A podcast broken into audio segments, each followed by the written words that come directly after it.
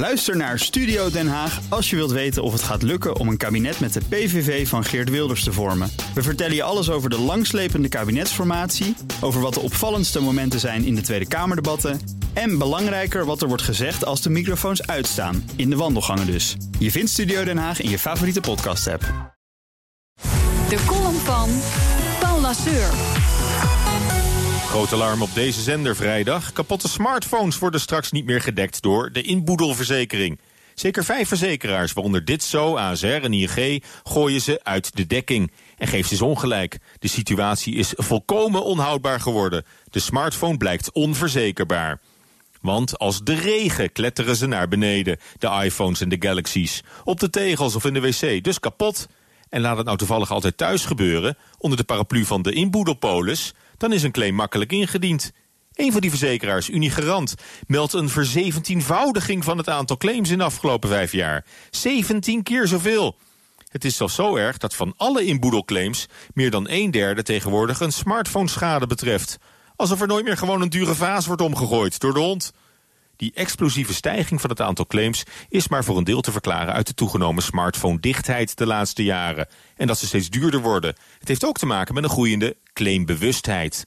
Op internet wisselen consumenten steeds meer ervaringen uit over de voorwaarden waaronder de inboedelpolis uitkeert. Dus altijd zeggen dat het in huis gebeurde. Het vermoeden lijkt gerechtvaardigd dat nogal wat mensen gewoon onderweg of op de zaak hun toestel laten flikkeren. Maar claimen dat het thuis gebeurde, in de keuken of de badkamer, want dan is het gedekt. Claimbewustheid is dan ineens een mooi woord geworden voor fraude. De verleiding is ook wel erg groot om een valse verklaring af te leggen... over de precieze toedracht van het valincident. Want wie kan het bewijzen? Maar het blijft fraude. Precies dat nu maakt de verzekering onbetaalbaar voor al die andere goud-eerlijke smartphonebezitters die wel heel voorzichtig omgaan met hun veel te dure apparaatjes.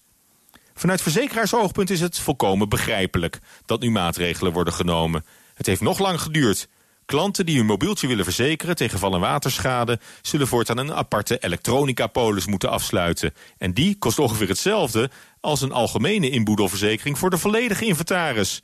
Dat komt dus neer op een verdubbeling van de premie. En niet veel klanten zullen daarvoor voelen. Ook de toestelverzekering trouwens die je bij aanschaf krijgt aangeboden... is veel te duur. Ik betaal 13 euro per maand met een eigen risico van 65.